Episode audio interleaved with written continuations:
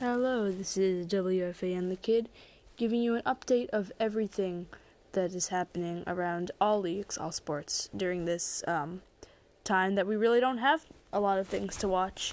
So again, there's always esports to watch, of course. I partake in a lot of FIFA tournaments. I always broadcast them on Twitch if anybody wants to watch. And with that being said, let's get into it. Of course, the Giants and Jets being a little busy. The Jets getting rid of a lot of and signing a lot of people, and the exact same thing with the Giants signing someone from the XFL, a guy from the Packers, guys from like all around the league, many guys for both teams. And of course, I don't want to say favorite piece of the news, or one of the things that I found more appealing, the guy that doesn't give a flying fadoodle. Yes, James Dolan has contracted the coronavirus. In one of my previous podcasts, I don't know if any of you remember, but I dubbed him as the guy that does not give a flying fadoodle.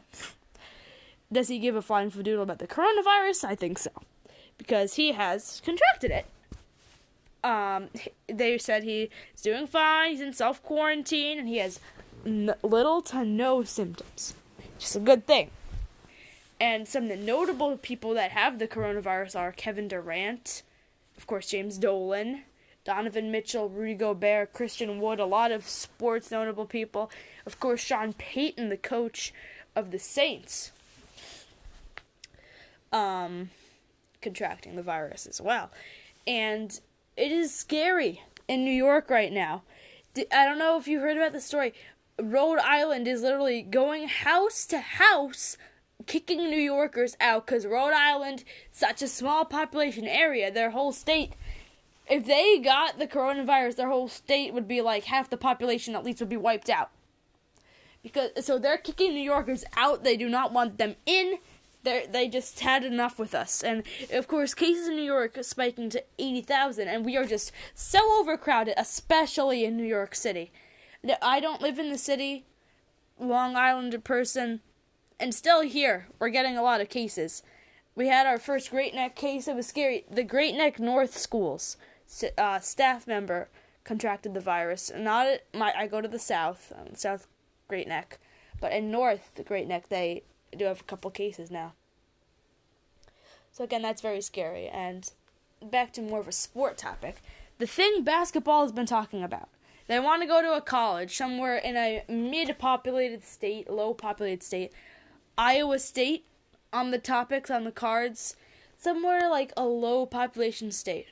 Not a lot of people have it. And they're going to use a college dome, a college indoor facility.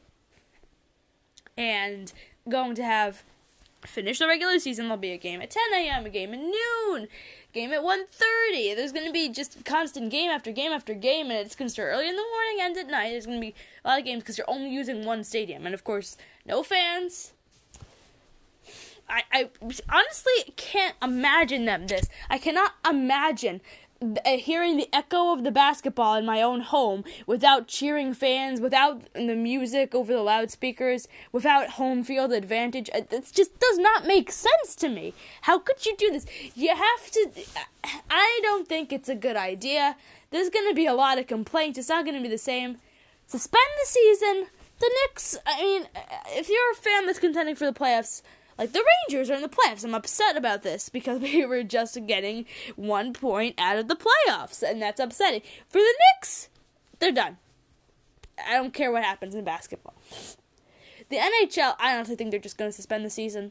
There's no talk about this. And, of course, LeBron saying he's not going to play in empty stadiums. I don't give a crap. You signed a contract with a basketball team.